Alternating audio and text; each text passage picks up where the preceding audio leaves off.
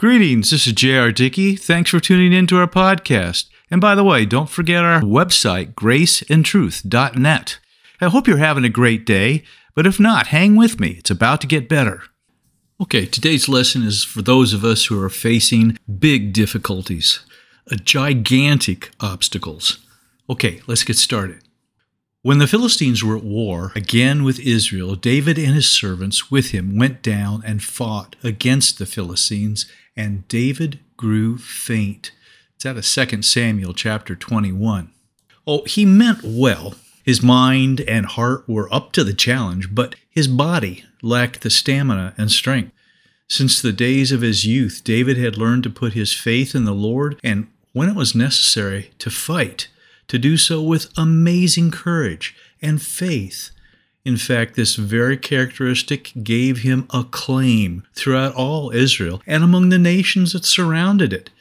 In fact, they sang songs about his valiant behavior and combat prowess, and his exploits against the giant Goliath are famous even thousands of years later.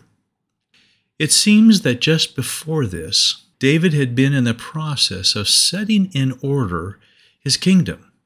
God had shown him an injustice that went uncorrected for a long time, and he responded by putting things right. It was harsh justice. Nevertheless, it was what was required. But don't you know, when godly people start to recognize their failings and to take steps to make things right, the enemy is roused and there is war. And the truth of this particular war leads us to a supremely important spiritual truth. Now, here's the passage. Hang with me.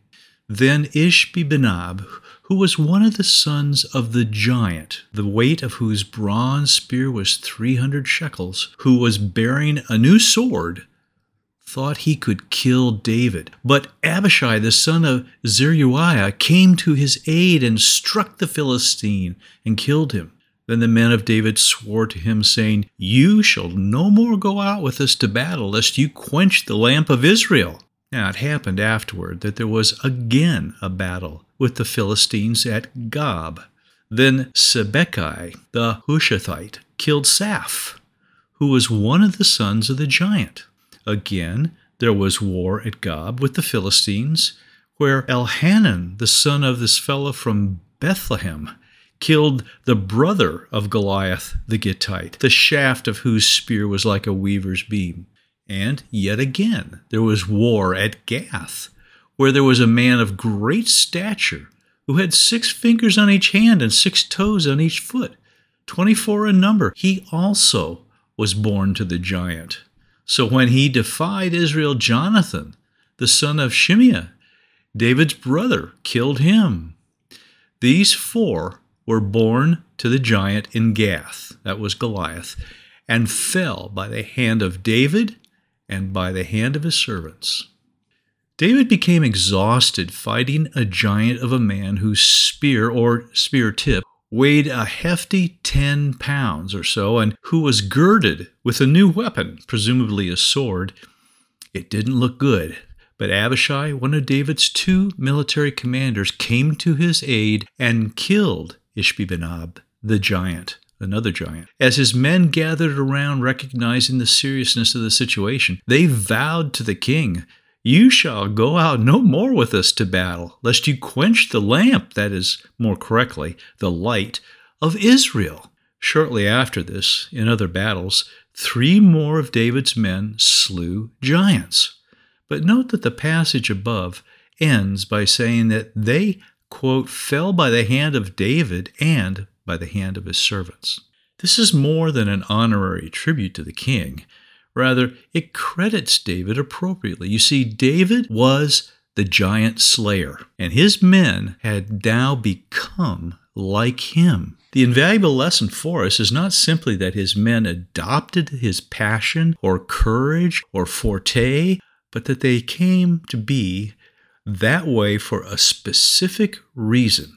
They wanted to be like their king. Why? I submit that it was because they saw him as the light of Israel. It is indeed human nature to emulate those whom you esteem highly. Which begs the question how do you see Christ?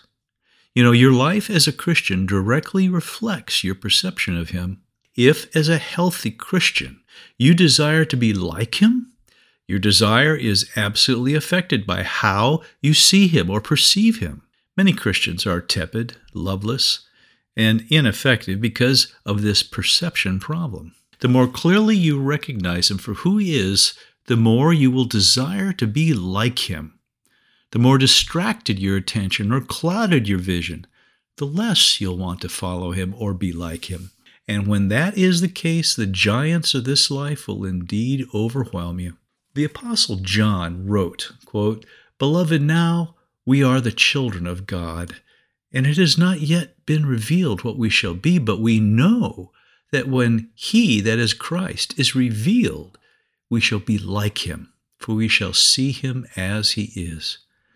So, how do we get and keep an accurate or even intimate view of the Lord? One of Jesus' disciples, Philip, said to him, quote, Lord, show us the Father, and it's sufficient for us.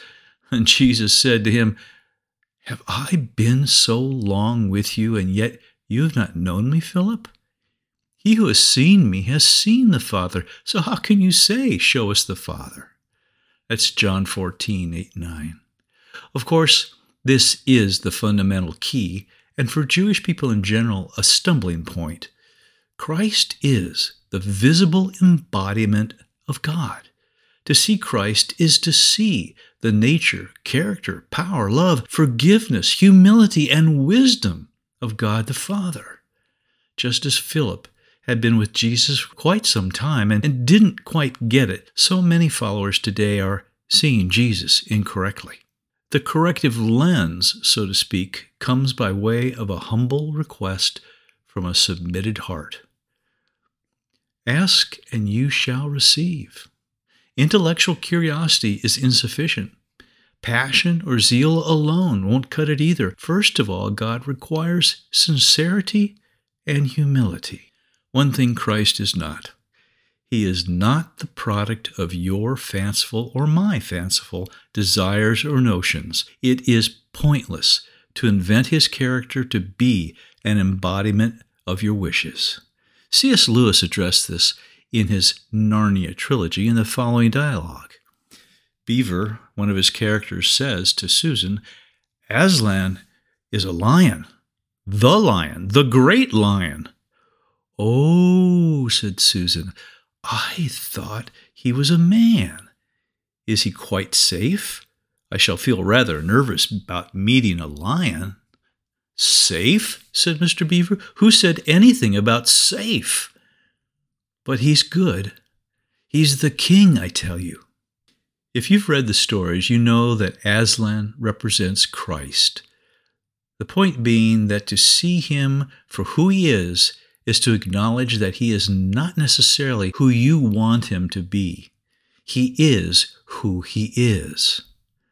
The divine course is for you and me to be transformed by the renewing of our minds into the image of Christ, not an imagination of our own.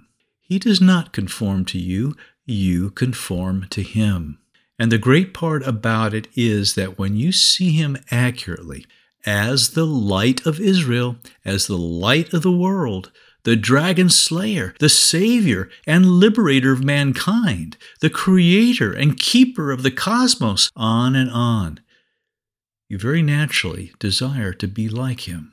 When Jesus rode into Jerusalem on the back of a donkey, his followers proclaimed him as king. In fact, King of the Jews was the title Pilate hung above his head on the cross. But the acclamation was, sorry to say, shallow and off the mark anyway.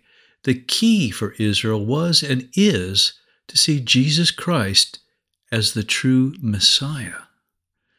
Jesus told the religious elite, You shall see me no more till you say, Blessed is he who comes in the name of the Lord. Jesus here revealed something of the conditions surrounding his second coming. When Jesus comes again, the Jewish people will welcome him as the Messiah, saying, Blessed is he who comes in the name of the Lord. Thank you, David Guzik, for that. Now, to keep this Vision 2020 spiritually, you must clear the line of sight. Remove all things that obstruct or cloud the picture. John the Baptist recognized Jesus clearly when he saw the sign that was given to him of the dove descending from heaven and resting upon Jesus at his baptism. Later, however, John was imprisoned and became unsure. He sent some of his followers to ask Jesus if he indeed was the one. After many miracles, Christ told them to return to John, saying, Go and show John again those things which you hear and see. The blind receive their sight, the lame walk, the lepers are cleansed, and the deaf hear, the dead are raised up, and the poor have the gospel preached to them and blessed is he who shall not be offended in me. Simply put, Christ reminded John the Baptist of the Scriptures.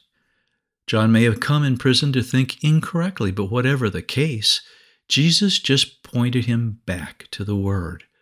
That's where you maintain the clear view, the accurate impression. Difficulties and disappointments do not define or change who Christ is. Your prayer life and worship will reinforce you to the truth of His nature, but will never substitute for the Scripture. C.S. Lewis might say, The lion is who he is, and he is revealed in his own word. Like David's mighty men, can you look to Jesus your King and see him as the light? Now may the Lord grant you peace in the midst of any storm and faith to trust him. Look for our next podcast, and may you realize more of His grace today.